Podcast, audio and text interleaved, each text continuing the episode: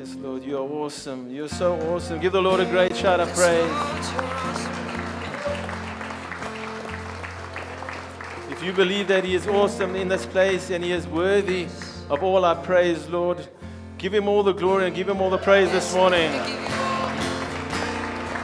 Yes, we love you, Jesus. We lift up your name. We magnify your name. We love Him so much, eh? While you're standing, let's just pray together. Father God, we come to you in the incredible and beautiful name of Jesus Christ. Thank you for giving us the opportunity to spend this time together in your presence and as a body be united in worship. And as we now go into your word, Lord, that we would be united in the knowledge and truth of who you are and what that means for our lives. We pray that we will not only understand the word today, but that it'll impact us deeply and transform us deeply for your purposes and for your glory. Open up our spiritual eyes and ears to understand your mysteries, to comprehend your mysteries, so that we can fulfill the plans and destinies that you have for each of us.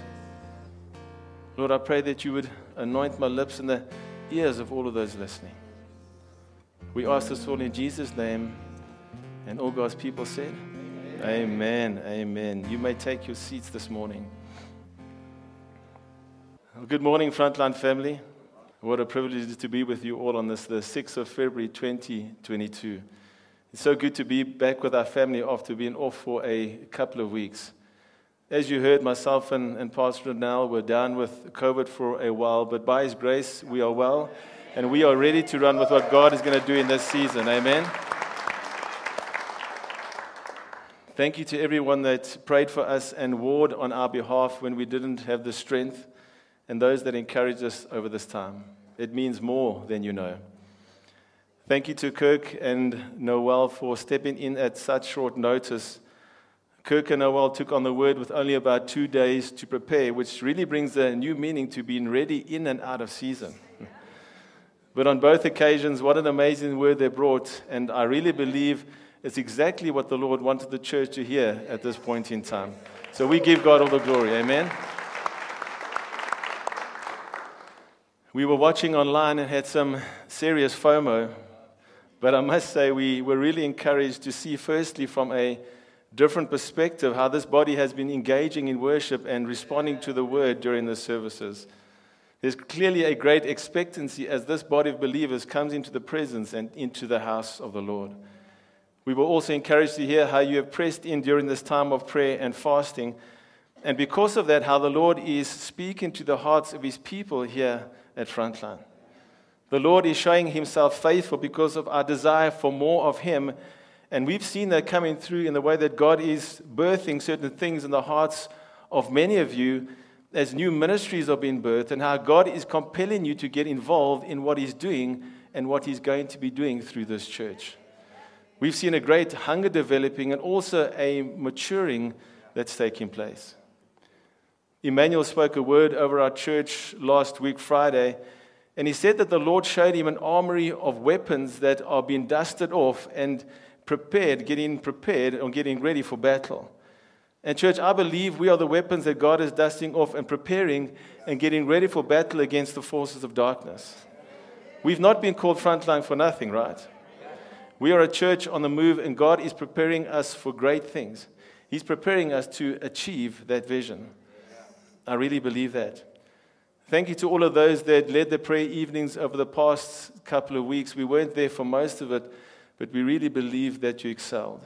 Thank you to Brother Emmanuel for overseeing the prayer and fasting and for sending out all the material and, and for sacrificing the time to do that. Our prayer evenings were very well attended, which again shows your hunger and commitment to what God is doing in this season. Just give yourselves a big round of applause for being committing to being a part of that. Church, it's really good to be back with you today and to preach the Word of God. And today I want to speak to you about hearing the voice of God. Hearing the voice of God. I felt led to bring this message today because as we complete our time of prayer and fasting, and after pressing in day after day, hearing what the Lord is saying to us as a church and individually, we may think that this is where we stop, listen to the voice of God, and, and move on with normal life. And I'm not saying that you would do that intentionally, but as human nature dictates, we sometimes subconsciously just move on once we're done with something that has a time limit. But I would say to you this morning if God never stops speaking, then we can never stop our pursuit of hearing his voice. It should become a lifestyle. Amen? And you may say, but Pastor, I can't fast and pray the entire year, can I? You can't fast the whole year because you'd fade away. Where's Itula? I think he lost about 10 kilos. You almost faded away there, brother. so you can't do that, but you can certainly continue to pray. You can make it a lifestyle to pursue the voice of God for your life. You see, times of prayer and fasting, like we've just come through, are so important for us because it teaches us the discipline to press in deeper as we crucify the flesh. And when we do it corporately, we encourage each other to keep on going. And many of you have really pressed in during this time of prayer and fasting, which is excellent. And there will be spiritual growth in your life, and there will be fruit from it. I believe that the areas we are praying into individually for our nation, etc., etc., I believe there will be physical manifestations of what we've been praying for. But you may be thinking, listen, I can do this corporately, but, but how do I do this on my own? And you may even ask yourself the question Does God really speak to me individually? I can do this in a corporate setting, but God, does, does God speak to me personally? And you know, this is such an important question for us to address in our Christian journey because, truthfully, if you listen to a lot of the surveys out there, you read a lot of the articles, there are many Christians that go their whole lives or parts of their lives without hearing the voice of God for themselves. And that's what I really believe that the Lord wants to show us and confirm through His word today because He wants us to go deeper in our fellowship with Him. What we've started corporately, He wants us now to continue in our, our personal capacity. Amen? So I want you to go with me this morning to Psalm chapter 19. I absolutely love this psalm. And the heading of the psalm, as you see on the screen, is the perfect revelation of the Lord. I want you to write that down if you have a notebook, or even send yourself an email or something on your phone. The perfect revelation of the Lord. I want to show you what that means a bit later. And what you have here, church, in Psalm 19 is David, the giant slayer, showing us that God has spoken and God still speaks. And there's three parts to the psalm. We'll get into that in a moment, but basically, David says that God is revealed in nature, God is revealed in scripture, and God is revealed in character. In other words, David looks upward at the skies, he looks downward at the scripture, and then he looks inward at himself, at his soul, and he notices that in all those places, God is speaking.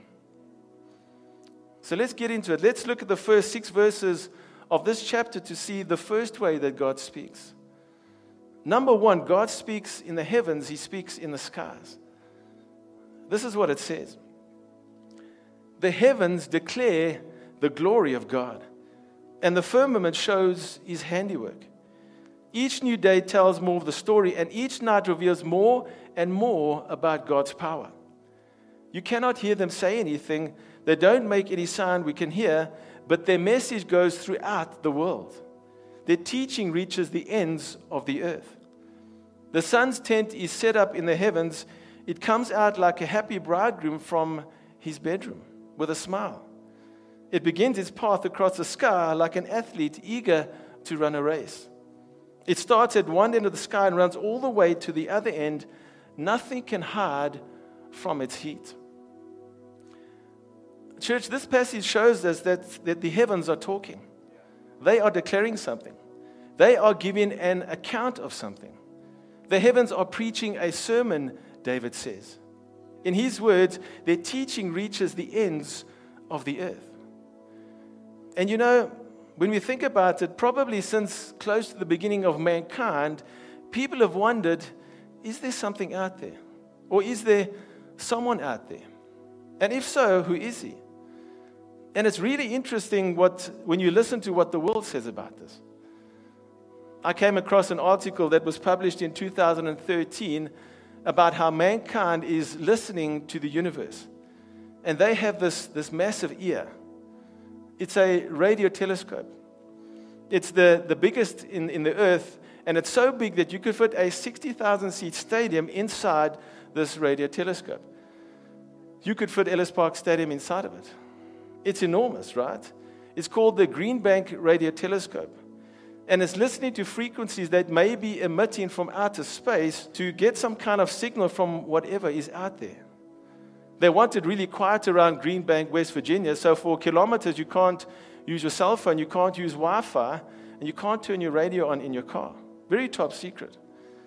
And anyway, one of the employees that had been working there for many years was being interviewed and he said, You know what? After listening to the universe, right, waiting for something, or just looking at the stars, you start wondering, how did all those stars come into being? And why are they there? Who put them there? Where did they come from? And then that leads you to the next question where did I come from? All good questions. And those are the types of questions that the heavens are meant to have you ask. David says that the heavens are declaring something. They're preaching a sermon, and it is a glorious sermon. The heavens declare the glory of God. They don't tell you the grace of God, they don't tell you the mercy of God and the love of God or the judgments of God, but they do tell you of the glory of God. And why is that important? Why is that important for us to understand? Because the glorious design of the universe speaks of the glorious designer behind it. You see, the world would argue that everything came about in the universe because of a spontaneous Big Bang, because of some accident. But as Christians, we argue from the vantage point that when you see something designed, you expect that there was a designer. Let me give you an example. If I were to come up to you and say, you know what, your car, your car, wow, it's really awesome. I bet it just appeared spontaneously out of the ground. You'd look at me and say, You're a nutcase. But if I'd say to you, Your car, that's a great car, the manufacturer had a smart design in putting it together, you'd say to me, Now you're talking my language. A design speaks of a designer. And when you look at the art that's hanging in the skies, you, skies, you and I are forced to say, How much more glorious is the artist himself? Right? The glorious art speaks of the glorious artist. The heavens declare the glory of God. Also, the sermon is continual. Notice what David writes in verse 2. Each new day tells more of the story, and each night reveals more and more about God's power. And you know, to deny this would be like me saying that all that we see around us, all that you see in the heavens, is just one fantastic accident. It's just a spontaneous generation that just so happened. Wow, what a coincidence. I could say that, right? I could say, you know, just so happens that the surface temperature of the sun is 6,600 and something degrees Celsius, and the earth is 149,668,000 kilometers away from that, but that's just such a coincidence. If it were just 100 kilometers either way from the sun, we'd either burn or freeze to death. But amazing, it just so happened. And get this, it just so happens that the little sphere that we're on, the earth, church, rotates 365 times as it makes its yearly journey around the sun. Why not 35 times? Well, if it did rotate 35 times on its axis, the days and nights would be 10 times longer, and there would be alternate freezing and heating, and carbon based life as we know it would not be possible on this planet. It's a marvelous accident, though, right? And I could say, it just so happens that the earth is tilted 23 and a third degrees on its axis, giving us four beautiful seasons year after year after year. So, yes, I could say it's a marvelous accident that just so happened, or I could be a little wise and say, no, no, no, there is design built into that, and therefore there must be a designer behind it all. Amen? You know, you hear, you'll hear stuff in your schools or in varsities for those that are there and those that have been there.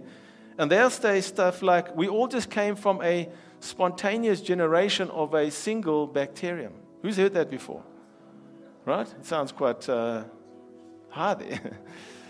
But I like what the astronomer Sir Frederick Hoyle said. He once wrote, and he said, the probability of spontaneous generation of a single bacterium is the same probability that a tornado sweeping through a met, or yard of scrap metal could assemble a jumbo 747 from the contents therein. hey? Guess what? It didn't just so happen. The heavens declare the glory of God. The sermon is continual and the sermon is universal because everywhere on earth you see the stars. Everywhere on earth you're going to see a moon during some point of the day. And everywhere on the earth there's a sunrise and a sunset. There's no denying that the heavens speak continually of God's glory. Right? The heavens, God speaks in the skies. That's number one. And number two, you'll notice that David writes that God speaks in the scripture. In the first part of the chapter, he looks upward at the skies, and now from, da- from verse 7, he looks downward at the scripture. This is what he says The law of the Lord is perfect, converting the soul. The testimony of the Lord is sure, making wise the simple. The statutes of the Lord are right, rejoicing the heart. The commandment of the Lord is pure, enlightening the eyes. The fear of the Lord is clean, enduring forever. And the judgments of the Lord are true and righteous all together.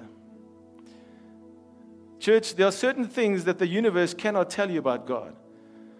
They cannot tell you about His love, they cannot tell you about His mercy, His grace, or His judgment. But when you look downward at the scriptures, that's when we get special revelation. And in the scripture, God will speak to you about life, about death, about what happens after you die and where you're going to end up. God will speak to you about love and relationships and, and your glorious future with Him as you walk together with Him. And what David is writing here in Psalm 19, in these verses we just read, is really a high view and appreciation for the accuracy of Scripture. He's declaring how perfect, how sure, and how infallible the Scriptures are. And it's important for us to pause here for a moment today, church, because if we don't have a high view of Scripture and believe that God actually speaks to us through Scripture, if we don't hold that view, we are going to miss one of the most significant way that God speaks to the hearts of His children. This is so significant. It is so important for us to believe that the Bible is indeed the very Word of God and that in the Scriptures we have the complete mind of God. And listen, that doesn't only apply to the New Testament or, or certain parts of the Bible that some people like to extract for their own benefit. As Christ followers, we believe in the whole Bible. Amen? You know, you have some um, groups of Christians these days that are only studying the red parts of the Bible. You know, where, where Jesus speaks. They're using that as their Bibles, and, and that's it. I know some very decent young Christians that were hurt in church before, and they broke away to create a group where they now only study the words of Jesus. They only study the red letter scriptures. But interestingly enough, in those red letter scriptures, Jesus himself said, The scriptures cannot be broken. The scriptures cannot be broken. He also said, I did not come to abolish the law and the prophets, but to fulfill them. He said, For truly I tell you, until heaven and earth disappear, not the smallest letter, nor the least stroke of a pen will by any means disappear from the law until everything is accomplished. You see, that's what Jesus said, and that is a high view of Scripture. So when we read the Bible, we need to see it, read and believe about it, what Jesus saw and believed about it. And that it is indeed the very Word of God and the very voice of God. God is speaking directly to you and me through His written word. Can we receive that? And I want you to look with me very quickly what David says that a high view of Scripture will do for you and me in our lives. I'm going to give you six points very quickly. Go to verse 7 again. It says, The law of the Lord is perfect, converting the soul. The word convert means to turn back to something. So, what that means in this text, church, is that the scripture will turn you back to God, and in turning you back to your God, you will be refreshed. It will always realign you. The Bible is like an unending well that always refreshes you and realigns you with your life with God's purposes. And you know, church, you can go to a doctor for the needs of your body. You can go to school for the needs of your mind, but you can only go to the scriptures for the needs of your soul it refreshes your soul. The second thing it'll do is it'll challenge your mind.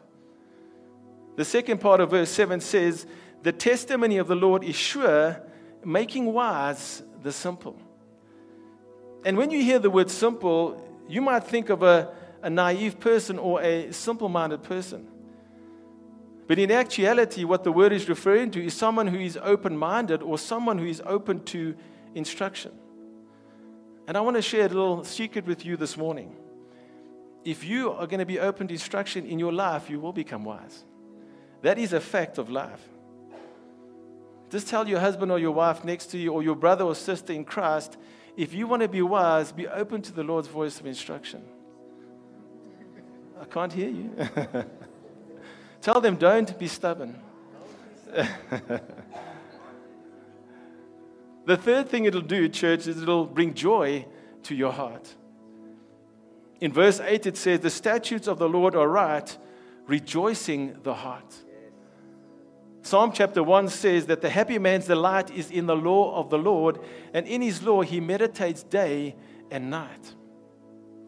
And look, let's be honest, that doesn't mean that everything we read in the Bible is going to make you feel all fluffy and cozy all the time, because it will challenge you.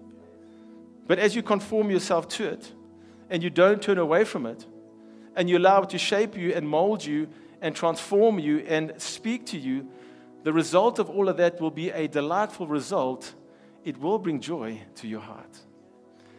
The prophet Jeremiah understood this, and he said in Jeremiah chapter 15, Your words were found, and I ate them.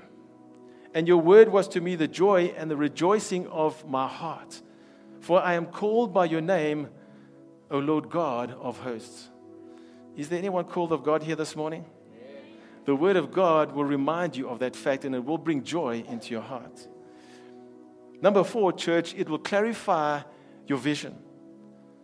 Also in verse 8, it says, The commandment of the Lord is pure, enlightening the eyes. If you have a new Living Translation Bible, it says, giving insight to life. I love that, giving insight to life. Because you see, church, scripture is like the sun coming up on a dark alleyway in the deepest, darkest parts of the city.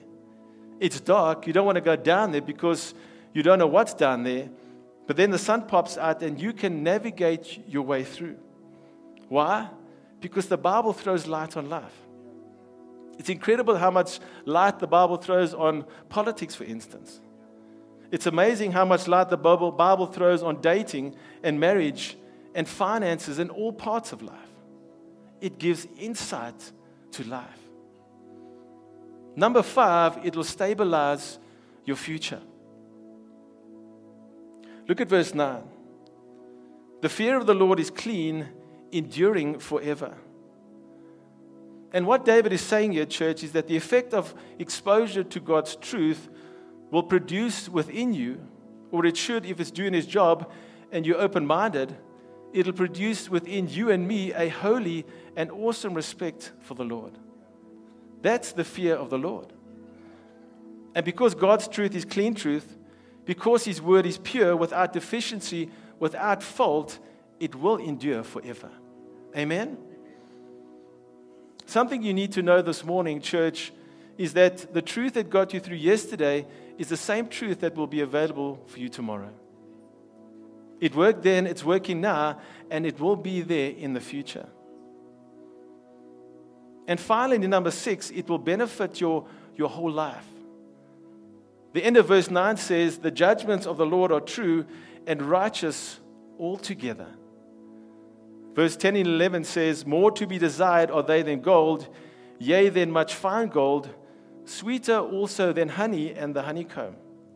Moreover, by them your servant is warned, and in keeping them there is great reward. You know, church, one of the things you discover as you read your Bible is that it warns you about the path that you might be wanting to go down. It tells you the truth that the world wants to, to hide from you. The world doesn't tell you the whole truth about making the choice that you're about to make. It just says, listen, don't stress about it. You, your own person, do whatever makes or do whatever makes you feel good. The Bible, on the other hand, will warn you and tell you that's not necessarily a good idea. By them your servant is warned. By the scriptures your servant is warned, and in keeping them there is great reward.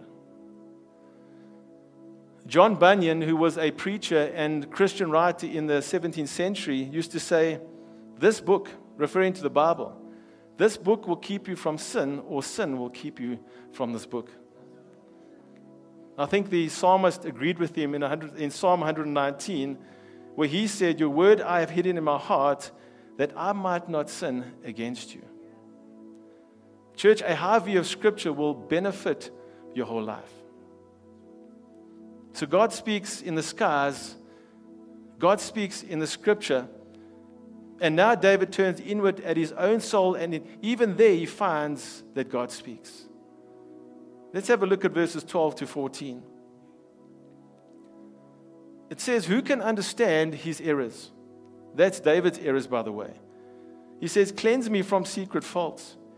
Keep back your servant also from presumptuous sins. Let them not have dominion over me. Then I shall be blameless and I shall be innocent of great transgression. And then he ends off with a prayer and says, Let the words of my mouth and the meditation of my heart be acceptable in your sight, O Lord, my strength and my redeemer. My strength and my Redeemer. I love the honesty of this psalm. So, what we found so far is that David looks up at the skies and he goes, Wow, that's amazing. Look at God's glorious creation. God is speaking to me in the skies. He looks downward at the scriptures and says, Incredible. I can use this to guide me in every part of my life. Everything I need for life and godliness is found here, herein. But then he looks inward at himself and he doesn't quite like what he sees right? He's not as impressed. Did you notice the words that he uses here? Sin, error, and faults. And you see, the first thing that David realizes is his need for forgiveness from sin, from error, and from faults. Because that's what looking up at the skies and downward at the scriptures will do. Because you realize that's a glorious God, He is the perfect word, but I, on the other hand, am an inglorious and imperfect being. David really understood the meaning of this, and he wrote in Psalm chapter 8 When I consider the heavens, the work of your fingers, the moon and the stars, which you have ordained, what is man that you are mindful of, of him? Have you ever thought that when you read the scriptures or you're looking up at the skies, you think to yourself, Jesus, the price that you paid for me, who am I that you are mindful of me? And you see, church, the perfect revelation of the Lord. Remember, I asked you to write that down earlier. That's the heading of the psalm. The perfect revelation of the Lord means I see myself as I really am. I see myself as I really am. As I realize the glory of God in the skies, as I realize the greatness of God in the scriptures, I now see a need for the grace of God in my own soul. God is speaking to me inwardly. This is the reason that we need to give the Holy Spirit unlimited access to our conscience.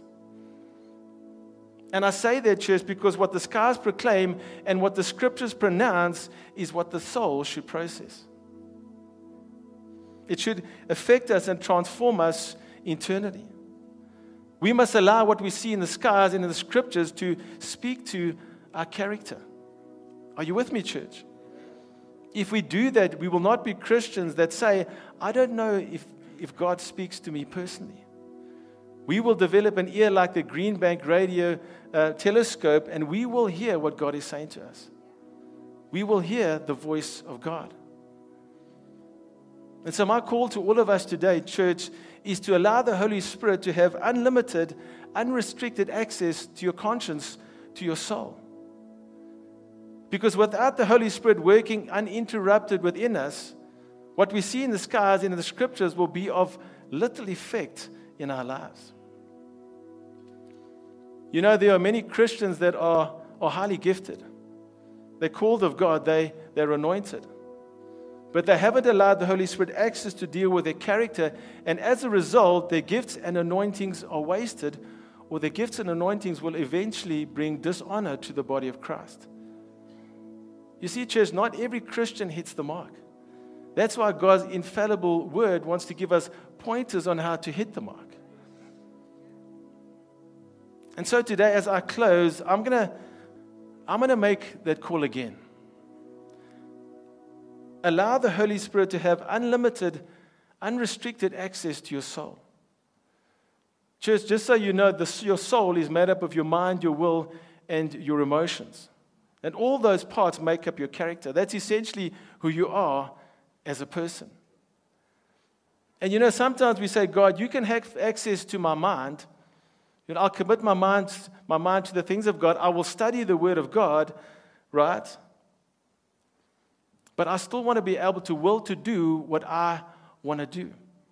I'm not going to give you that part of my soul. And my emotions, Lord, I still want to be able to control my emotions and, and show myself strong when actually I'm still vulnerable. And I still want to be able to react to people when they say something to me, right? I don't want to always operate in the fruits of the Spirit. So I'm not going to give you that part of my soul. But the Lord is saying to us today, church, I want complete access. I want unrestricted access because you need to be able to carry what I've gifted you with and anointed you for.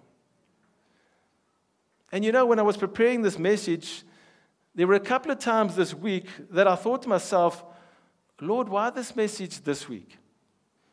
It didn't really feel like it fitted in with the, what we've been preaching so far and, and where we are at this point in our fast. And I almost changed my message completely. But I believe the Lord said to me, I want you to bring this message because what I want to do through this church, what I'm going to be doing through this church, is going to require the character to carry what I want to fulfill through this church. And you see, church, there is a responsibility that comes with hearing the voice of God. There's a sacrifice that is required. Kirk spoke about it on Friday. He said there's a, an obedience that is required of us if we want to stay in the manifest presence of God. There's sacrifice, there's obedience, there's responsibility that is required. And I hope that I can speak on behalf of, of most of us here this morning and say that we are willing to take on that responsibility. That we are willing to make that sacrifice because we want to hear the voice of our Savior and we want to be used by Him. We want to be used by Him in, in, in our lives, and we want to be used by Him to fulfill that vision. And so, as you go into this week, church, and into the season, as we go into the season as a church, take time to look up at the skies and, and see the glory of God. Spend as much time as you can and look downward at the scriptures. And when you've done that, Give the Holy Spirit unlimited access to your soul, to your heart, to your conscience. I think we sang that song on, on Friday, but allowing the Lord just to come and break down these walls within our minds, within our lives, so that He can have complete access to our heart. The Lord is saying, I want complete access to, to you as a person, everything that makes you up. And, church, I would be so bold as to say today that if you do that, if we do that, we will see the unlimited God working powerfully through our lives, through our church, and in the areas that you have an influence in in your daily lives.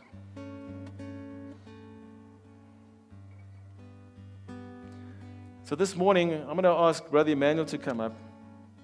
We'll end off with a, a worship song, I'm sure. But I want, I've asked Brother Emmanuel just to come and pray into this word today, to, to seal this word into our hearts, that it will not just be a word that we hear today, but that it will impact us and transform us deeply. That we will allow from today, maybe there's areas of our lives that the Holy Spirit will identify to you today that you haven't given Him access to. And why does the Lord want to do this? Because He wants to do something very significant through your life very significant through this church. And he's saying, listen, there's a few things that I just need to deal with. And that's that none of us are exempt from that. None of us. The Lord is saying, I want to have every part of you so that you can fulfill what I've planned for you.